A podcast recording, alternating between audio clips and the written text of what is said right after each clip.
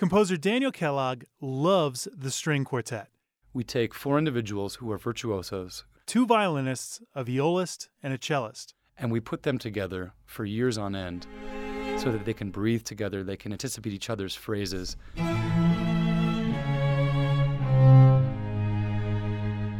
And so they can tackle the most complex, the most lyrical, the most beautiful music one could imagine and perform it at the height of our art form. Daniel has studied so many compositions for string quartets because a lot of composers wrote some of their best music for them. Haydn, Mozart, or Schubert, or Brahms, Beethoven, uh, Sofia Gubaidulina, one of my heroes, they wrote extraordinary music for this ensemble. It's just a magnificent part of our art form. Daniel spent two years writing his new string quartet. He filled it with this intense, yearning music. He named it String Quartet Number One. That title is pretty misleading. It's not his first string quartet, but this one felt really special and different the ideas came from a different part of my being than these other pieces. So I got to the point where I knew I wanted to write a first string quartet. Even though I've written five or six pieces for string quartet already.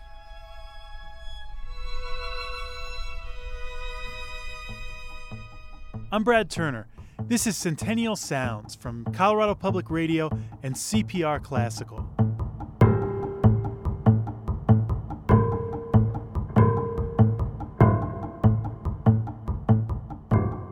Each episode, we take one new composition from a modern composer and explore what inspired the music. Then we sit back and hear an exclusive recording of the piece in its entirety, no interruptions. Daniel Kellogg's String Quartet number one is just a few minutes away, but first, the story behind it.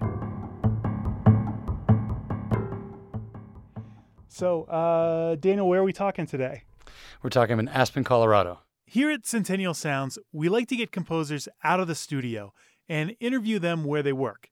And usually that's at home. For Daniel Kellogg, we did something a little different. I sat down with him in the place where his love affair with the string quartet began. And what is the name of the building we're in? Harris Concert Hall. It is my favorite chamber music hall in the country. Really? What makes it your favorite? I came here in 1994 as a music student and got to hear my first ever Bartok cycle of string quartets with Emerson. He's talking about the Emerson String Quartet. Picture this young composer just out of high school hearing Bartok's unusual string quartets for the first time. And that was a musical memory which just still drives me to this day in, in just pursuing writing and listening to concerts and making music. Seeing them do that from just a few feet away was extraordinary. Each summer, Aspen Music Festival and School hosts hundreds of talented musicians at the start of their careers. Daniel was one of those students. Now he's a composition professor at the University of Colorado, and he still visits Aspen in the summer. His wife, the pianist Hsing-ay Hsu, who we've also featured on this podcast, was also a student here. So it's always a happy time when they return to Aspen. Daniel's a soft spoken, energetic guy. He's not that comfortable talking about himself, but he lights up when the subject turns to their trips back to Aspen. Oh, well, there's a lot of traditions. I guess the, the biggest tradition is driving over Independence Pass. My first date with my wife was up Independence Pass, um, stopping here and there to see the sights, and I'm just uh, very nostalgic for that. I guess just seeing the sights brings back all kinds of memories. What's uh, driving over Independence Pass like for someone who's never done it? Oh, well, a lot of people are terrified because there's many places where there's a significant drop off and there's lots of windy turns. I know the road so well that um, for me, it's like a, it's like an old friend or an old glove, and it just fits. And I just love that drive, both sides of it. Daniel likes to take listeners on a musical journey, like this piece about waiting for the birth of his daughter Kayla, and the experience when she's born.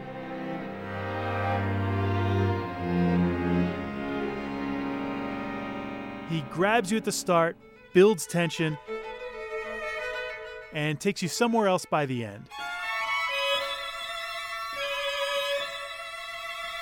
He says he often pictures the story arc the DNA of the piece, before he decides what it should actually sound like. When you, the listener, hear the piece in its totality, it has its highs, its lows, its sweet spots, its dissonances. I want the overall experience to be one specific thing, and that's what I'm going after. There's an essence there, and you're trying to hit that mark. Absolutely. For me, art is supposed to take us out of ourselves and bring us, elevate us to something more than just our mundane everyday life. And I think that at that core, that's experiencing something moving and powerful. Daniel has written for chamber groups, choirs, and symphonies, and he'd written a half dozen pieces for string quartets, including that piece about his daughter that I mentioned a moment ago. He's an established composer, but when he turned 40 a while back, he wanted to reach for something new. And I sort of stepped back and I said, all right, what's the rest of my creative life going to look like? You know, what, what are the things that I really want to do? And for me, the answer was I want to cultivate those projects which are really meaningful and allow me to make big statements. And I want to put everything I have into those. And that's when he began to work on his new string quartet. And he had the chance to work with the Grammy Award winning Pacifica Quartet. Daniel felt ready to make a big, strong statement. And that's a good way to describe the opening of the piece.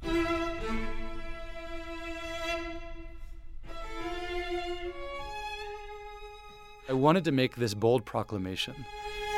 I think of this piece as having a lot of struggle in it. There's a yearning, there's a pursuing of something, and it's not an easy journey. And it's, it's one that's filled somehow with frustration uh, and edginess, and all of that is wrapped up in the kernel of the opening of this piece.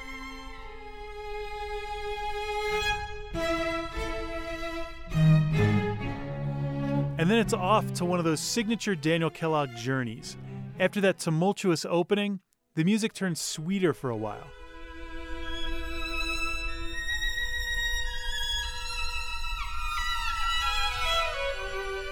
It's supposed to have some sort of exuberant, ecstatic expressions, which they're almost sort of messy in the way that they come across, not neat packages.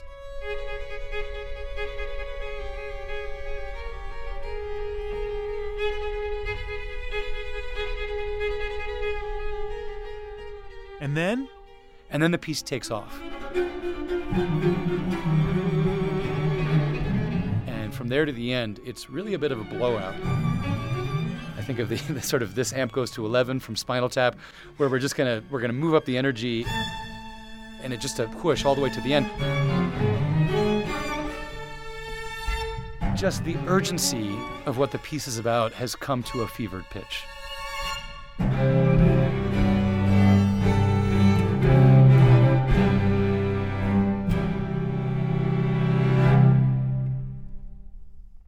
Talked about an emotional journey that your pieces often take us on. What emotional journey did you say was the right one to take the listener on in this piece? It sounds cliche, perhaps, but I think that art is essentially trying to make sense of the human experience. And I think a core part of the human experience is a desire to know something. It could be to know why we're here, or what's the point of existence, or is there something more, or whatever it might be. But there is a deep desire that's common to most of humanity to know something. I ultimately think that's what I'm trying to express in the piece is that urgency, that that push. Daniel Kellogg's String Quartet Number One premiered last summer at Harris Concert Hall, the venue in Aspen where Daniel first fell in love with Bartok's string quartets all those years ago. It was kind of a happy homecoming for Daniel, but it was also kind of hair raising for him. So I was on pins and needles partly because it was a premiere and it's a difficult piece. Hearing a premiere for most composers is a nerve wracking experience. We are not on stage, we are out of control. Many of us are control freaks, at least to a degree. Uh, so our, our soul, our being, is sitting there on stage, being shared with a room full of people, but we're not up there. And now you get to experience that performance in its entirety, as promised, recorded at Harris Concert Hall at the Aspen Music Festival in school last summer. This is exactly how it sounded at the premiere. You might even hear a cough or a sneeze from the audience during the quiet parts. It'll be like you're there in the hall. Here's the world premiere of Daniel Kellogg's String Quartet Number 1, performed by the Pacifica Quartet.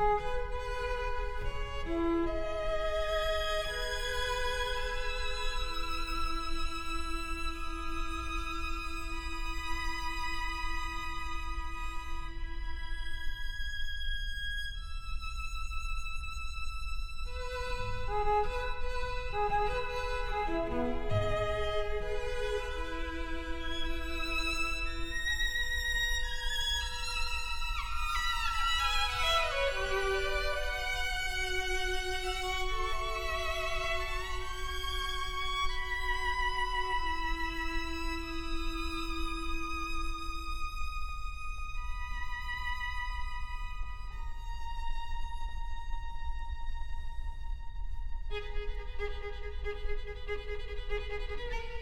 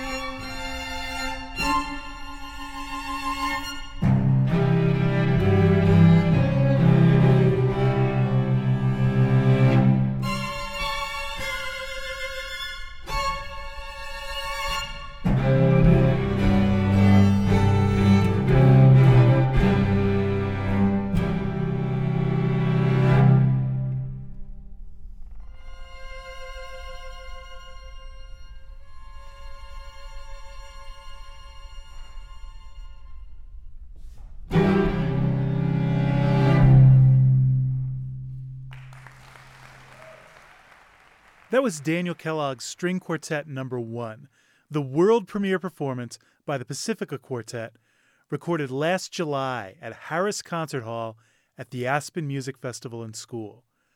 Head to CPR.org for more episodes of Centennial Sounds.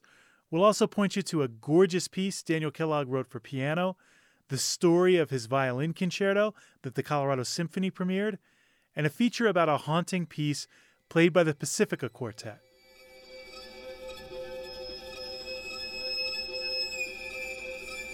Next time on Centennial Sounds, it's another world premiere from a unique Colorado venue.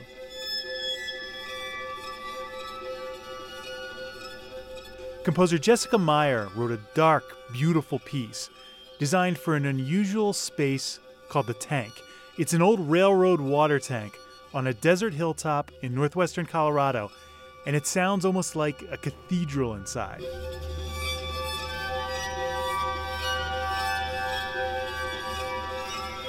That's next time on Centennial Sounds from CPR Classical and Colorado Public Radio.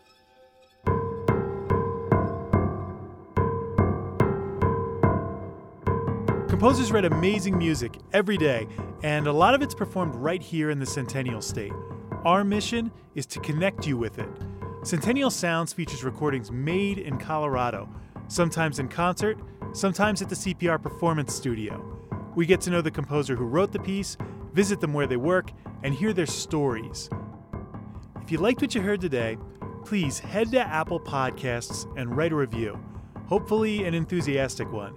It'll help more listeners discover this podcast and the music we feature. Thanks to Daniel Kellogg, Pacifica Quartet, and the Aspen Music Festival and School for sharing their music today. Cindy Carpien, John Pino, Daniel Mesher, and Rebecca Romberg helped produce the feature. Jeff Zumfeldy is our music advisor. I'm Brad Turner, Colorado Public Radio.